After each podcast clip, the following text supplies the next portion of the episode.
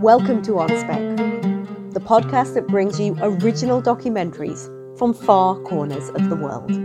I'm Nadine Gorey. This season, we have explored how borders shape global issues like climate change, migration, war, economic disparity, and our societal norms. But in this, when a frozen conflict wakes up, our fourth episode, we explore what happens when disputed land borders shape your personal narrative. This week is the commemoration of the Armenian Genocide, when in 1915, 1.5 million Armenians were killed in the Ottoman Empire. Today, millions of Armenians in the diaspora and in Armenia remember their ancestors who were either killed or displaced. Reporter Astrik Agopian is among them. Astrik and producer Alexandra Tien bring us a compelling tale of what happens when war becomes a part of your family's past and present. Armenia and Azerbaijan are two countries with a long history of conflict, which was mostly frozen until 2020. Astrik takes us on a journey to a village on the border of Armenia and Azerbaijan. She explores how her own childhood and family life was shaped by a war she herself had not experienced until now.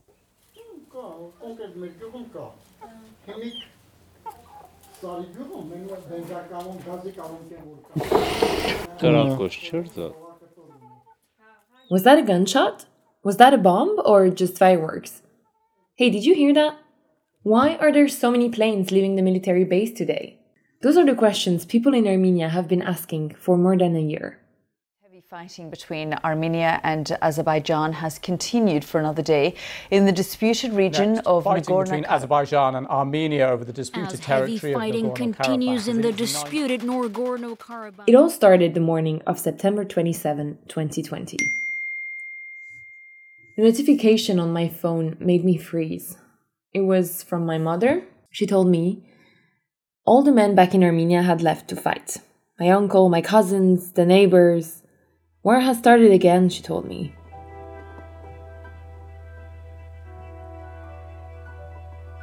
For real this time. Now, there's been a major flare up in violence between Armenia and Azerbaijan in the disputed Nagorno Karabakh region. Armenia's defense ministry spoke. That day marked the beginning of the second war between Armenia and Azerbaijan over Nagorno Karabakh. It's a disputed strip of land that sits in the Caucasus Mountains between the two countries. Both countries are former socialist republics, once part of the Soviet Union. But even before the Union existed, Azerbaijanis and Armenians were fighting over Nagorno Karabakh. Under Soviet rule, the region was officially part of Azerbaijan, even though it was mainly populated by ethnic Armenians. They supposedly coexisted peacefully during that time. At least, that was the official version. But tensions reemerged when the USSR collapsed.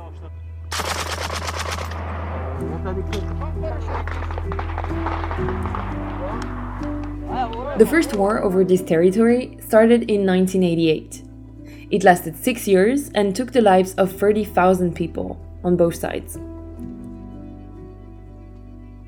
The Armenians won, and the region became a de facto separate state called the Republic of Artsakh. But it remained unrecognized by Azerbaijan and the international community. Occasional outbursts of violence have happened ever since, and in 2016, war broke out for four days.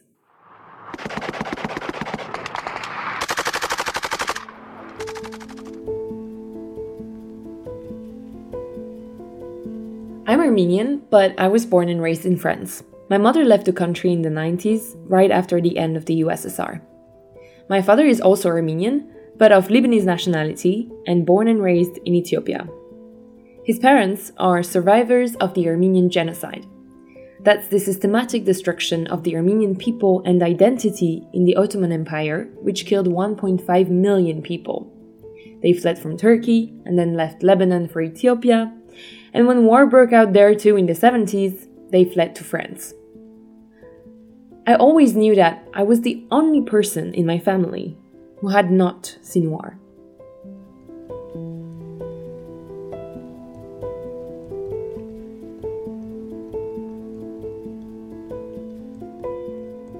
I was born in 1998, a decade after war first broke out over Nagorno Karabakh. We spoke Armenian at home when I was growing up, and we traveled to Armenia all the time, usually during the summer to visit my mother's family.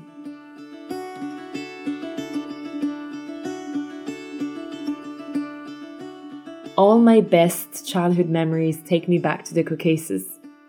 Wandering in the streets of the sunny country's capital, Yerevan, playing with my cousins on the playgrounds between pink Soviet buildings, heading to the village in the mountains and eating apricots and pomegranates in grandma's garden.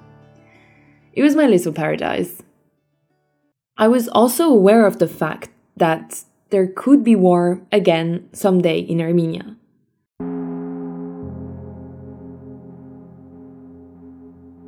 Because a frozen conflict never stays frozen. And when fighting did start again, it was September 2020. I was in France working as a journalist for a local TV channel. And that's when I got the call I would never forget from my mother.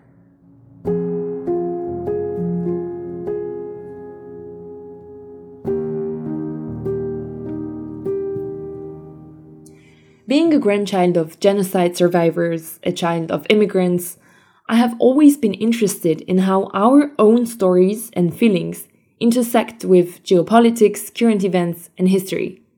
That's why I became a journalist. So, when there was war happening in my mother's country, covering local news in France just seemed absurd to me. War had come to my family once more. My uncle, cousins, and friends were fighting. So I became a freelance correspondent in Armenia to explain the consequences of the war to the international audience. Once I was there, I realized Armenians in their 20s, like me, born after the end of the USSR, have never lived with or even met Azerbaijanis.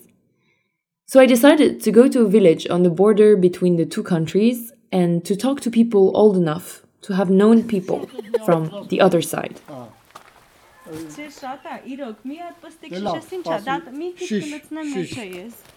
Berkaber is a village in Tavush in the northeast of Armenia. It is beautiful, surrounded by mountains, and only a few hundred meters away from Azerbaijan. A lake called Joraz forms a natural border, but for both Armenians and Azerbaijanis, the neighbor on the other side of the lake is the enemy.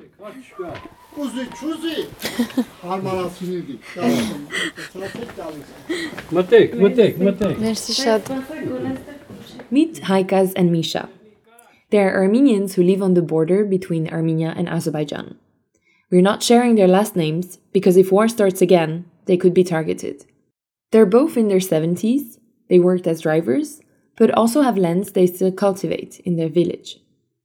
Misha is a short man with shiny white hair and piercing blue eyes. He likes to say he's not an average peasant, his words, but an entrepreneur.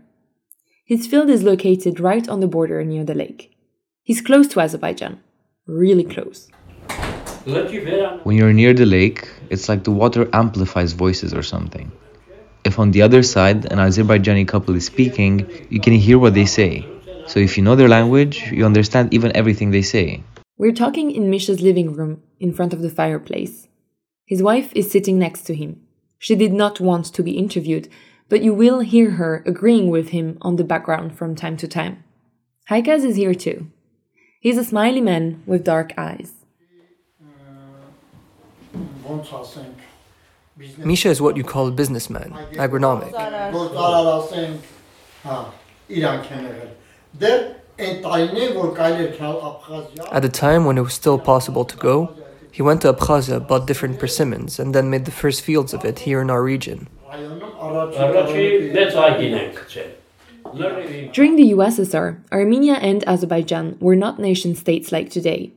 They were Soviet republics within a bigger ensemble, the Soviet Union. So borders just mattered less, populations were more mixed. But Misha and Haikaz have not seen an Azerbaijani since the 90s, when the first Nagorno Karabakh war came to an end. Their children and grandchildren have never met the neighbors from the other side of the lake. But it wasn't always like that.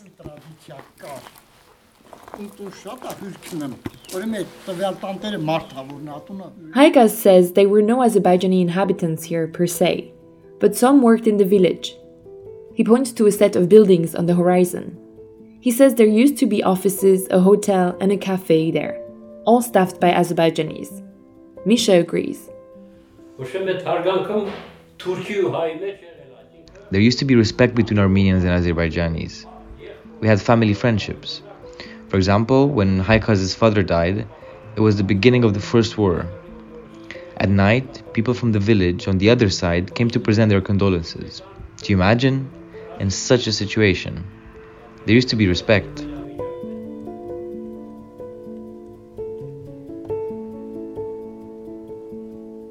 I told you earlier I had never known war myself. And yet, its effects were always all around me. I only met an Azerbaijani once in my life.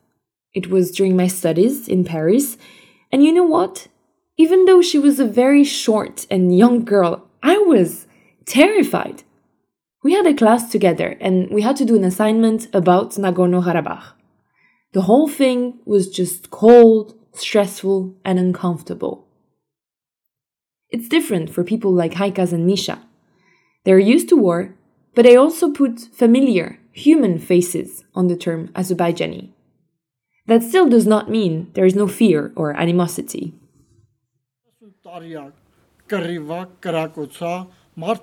It's been 30 years of war or firings, so people do not know what will happen tomorrow. They don't really think about tomorrow. You see, all this that I have, that I've constructed myself, it was done until the war. I was a car driver. I would save money, and on the weekends, I would slowly construct my house. It was all made before wars, before the earthquake. At some point, we wanted to put concrete on the soil. Here, you see? But war happened, and we're like, that's it. We won't do it, because God knows what will happen.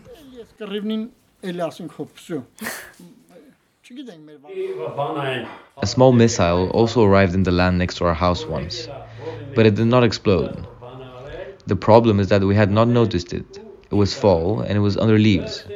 We were putting all the leaves together and then we set fire to it to burn the leaves and went back home. And then we heard a strong explosion and we understood from the fire it was in the land and it exploded. All the neighborhood went out asking what is going on. But they have other stories too. Misha tells me back in 2013, Azerbaijani soldiers were about to fire on the village. They were working in their fields when they heard gunshots. He could tell they were close.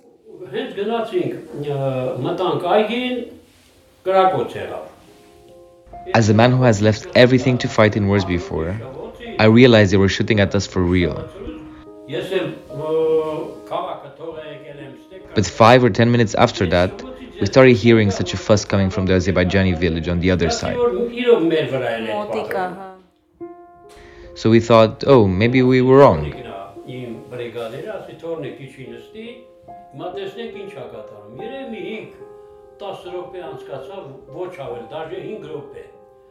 And maybe they were not firing on us, but fired on someone on their side, there.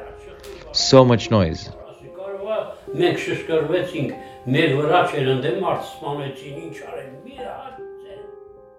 But Misha was right the first time, and it felt like yet another reminder of this non stop war.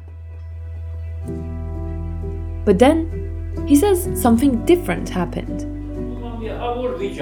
We saw that three cars arrived at their military post, on the other side of the lake, facing my field.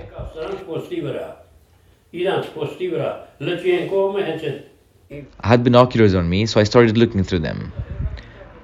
For each car, five women came out and they got angry at their own soldiers. Misha watched in disbelief as an Azerbaijani woman took off her headscarf and threw it on the ground.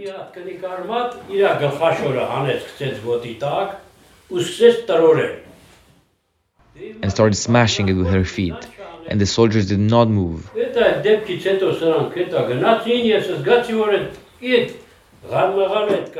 After that, they left and the situation calmed down. I later learned that all this fight was for us. That evening, when I went back to the village from the fields, I asked older people, what does this all mean? What do the things I saw mean? Misha was told that if an Azerbaijani woman throws her headscarf on the ground and smashes it, it's a big deal. It means she's shaming the soldiers in front of God. She was asking them not to fire on us, he says. The women were asking, Why are you firing on them?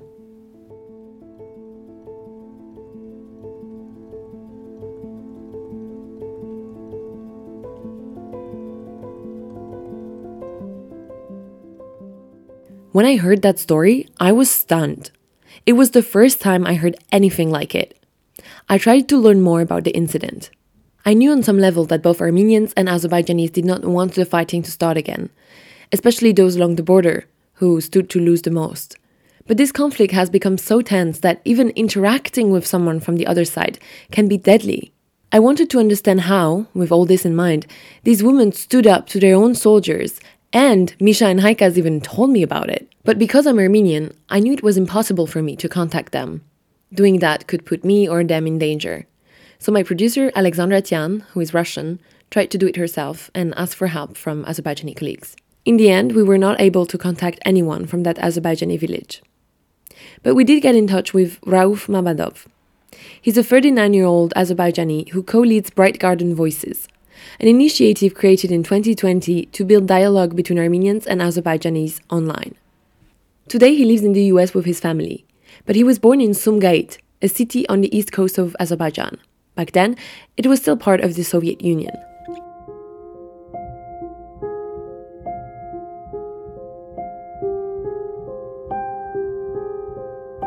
When I heard that name, Sumgait, my heart stopped for a second. Rauf later told me he knew that as an Armenian, I would have some kind of reaction hearing this city's name. When the first war erupted in 1988, one of the first and most horrific pogroms against Armenians happened that same year in Sumgait. Rauf was six years old then. He did not realize what was going on. Uh, our next door was Armenian um, family, uh, and they had to leave after the pogroms. Um, they were saved by their neighbors, including my dad.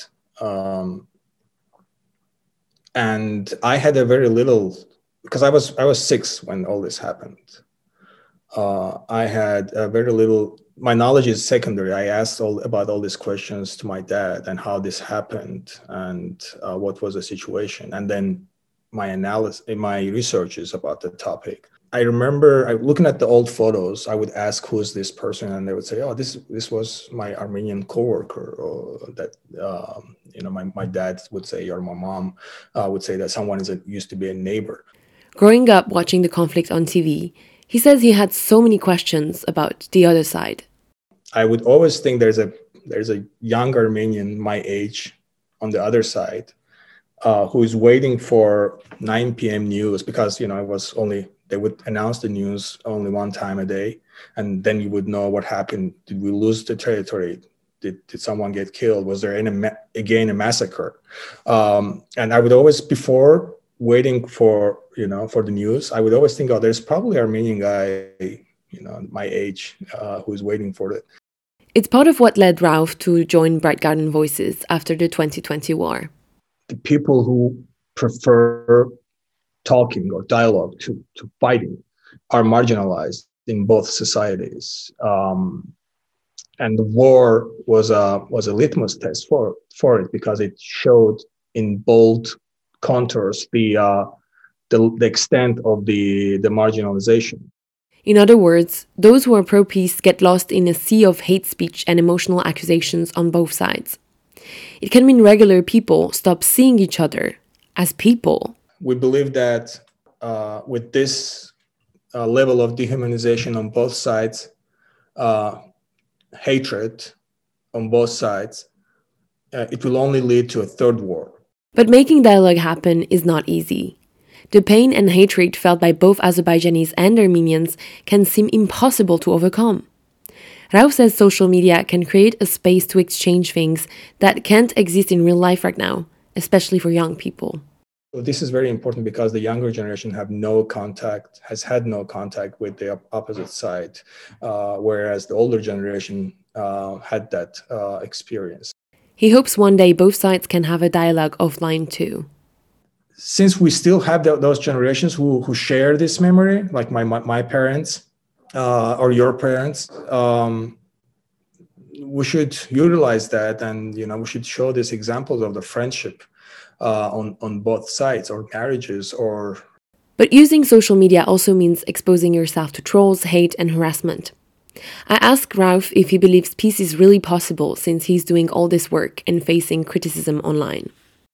The hate is so immersed it's so embedded in, in, in people's minds in, in, in both countries that and and and they have very fresh traumas of, of this pain and the most recent one almost a year into uh, this was a short war, but it was a very brutal war and was one of the first wars, full scale wars that was almost broadcasted on, on social media with the clips and the videos. Um, and unfortunately, there are some people who are still circulating these videos uh, and uh, capitalizing on them too. So, which is basically contributing to more hatred.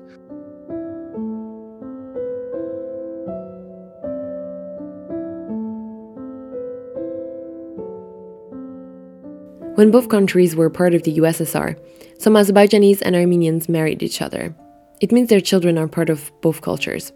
No one really likes to talk about that on either side, but their existence and the way people react to them illustrates an inconvenient truth about our shared history.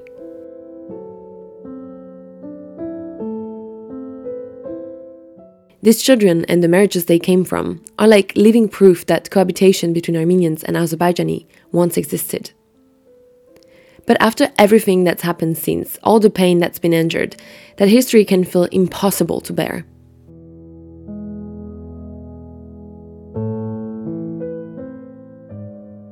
We talked to a man in his 30s. We'll call him Sergei. He was born in Baku, the capital of Azerbaijan, right before the First Nagorno Karabakh War to an Armenian father and an Azerbaijani mother. For his own safety, we will not disclose too many private details. An actor reads his words. I come from a fairly cosmopolitan family. Uh, both sides of my family had proud Soviet patriots and lived fairly well under that system. Uh, each of my parents grew up without any nationalist inclinations. Uh, they met by chance. My father's cousin was dating my mother's best friend, and they ended up meeting each other uh, that way. Uh, they began dating in the early 80s, uh, a few years prior to 1988 when the hostilities began. Uh, my family migrated to the US in 1993, uh, and the city I grew up in had a decent sized community of Baku expats, uh, most of whom were Armenian. And for that reason, I, I, grew up with a good amount of Caucasus culture surrounding me, such as food and music and the social circles that we were around. Sergei spoke mainly Russian at home, and he says that the wars never affected his parents' loving relationship. My family never really hid anything from me uh, in terms of the circumstances of why we left Baku or what was going on between both countries. Uh, I grew up with quite a transparent understanding of the conflict, uh, which also allowed me to humanize it and look at it from both sides uh, rather than see it as this perpetual civilizational clash. Uh, my parents are not divided by this issue, and it's never been a source of strain between them. But the 2020 war in Karabakh still took him by surprise. I knew the conflict had not been resolved, but I anticipated it would stay frozen for a long time. I did not see war breaking out as a likely option, and even as recently as a few months before the war, I was confidently arguing that there is a 0% chance of another war flaring up. Sergei grew up in the US surrounded by Armenians, but also has Azerbaijani and other ex USSR countries friends. His wife is Armenian and says people were very curious about him being half and half, but did not reject him because of that. Yet, after the 2020 war, and especially when he started publicly talking about his family history and his stance on the geopolitical questions, he was attacked online. There are small anonymous accounts that will attack just about anyone, so I am not unique in that regard. I try to avoid inflammatory claims or riling up any emotions uh, in order to steer clear of being attacked by people with more of a black and white understanding of the conflict. My initial motivation was just to offer commentary as someone whose parents have lived through the conflict firsthand and someone who has a connection to each side. I understand people have trauma from the images of the war and feel agitated, but I wouldn't say I understand the anger and the hate that I myself get, because I take care to not anger people or alienate them.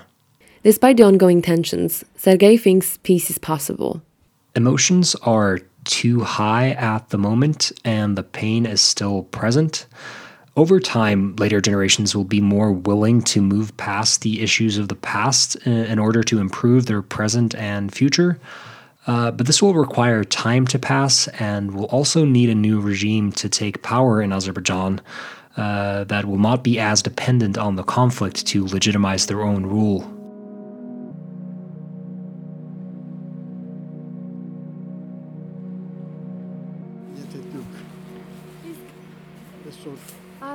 շատ էին ապրում, շատ կային, թե չէ։ Ում ումից mm. What Rauf and Sergei told me resonated a lot with what I had learned from Haikaz, the farmer we met earlier.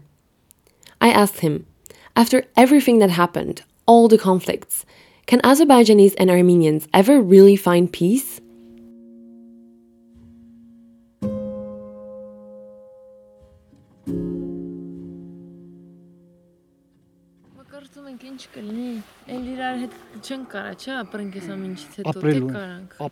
We will live. We will, he says. I ask him, does he mean living together or separately? Separately, he says, for now. But one day there will be a new generation, and we will get closer, eventually.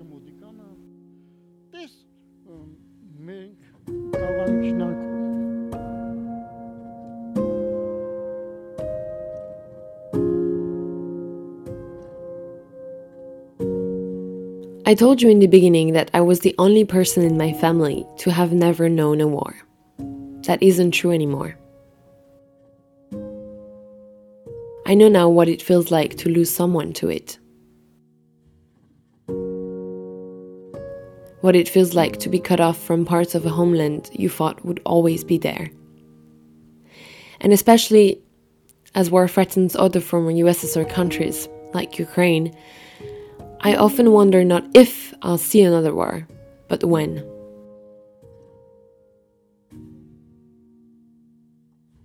The borders in the Caucasus were drawn in blood. And on each side of the actual border between Armenia and Azerbaijan, there are other kinds of barriers. The older generation saw war and peace. It feels like the younger one is experimenting with war after taking peace for granted. For me, real peace looks like a distant dream. More than a year after the end of the 2020 war in Nagorno Karabakh, many Armenian prisoners of wars have still not returned home. Clashes happen every week. But maybe, if enough people on both sides decide finally to really talk, maybe one day we can start building something other than walls. I'm Astrik Agopian, reporting from Armenia for On Spec.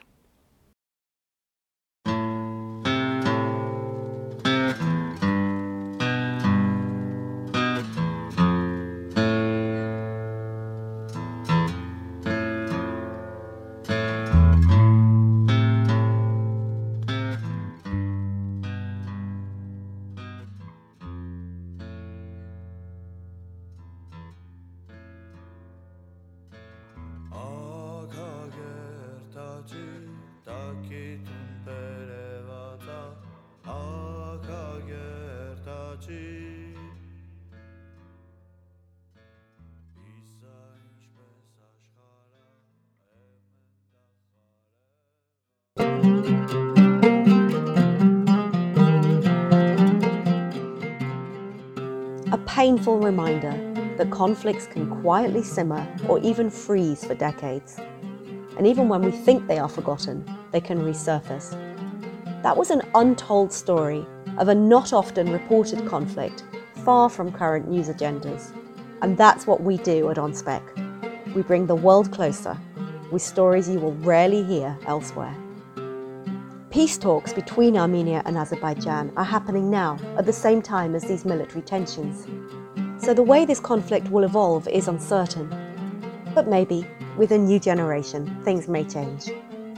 When a frozen conflict wakes up was reported by Astrik Agopian and produced by Alexandra Tian. Story editing by Elisa Resnick.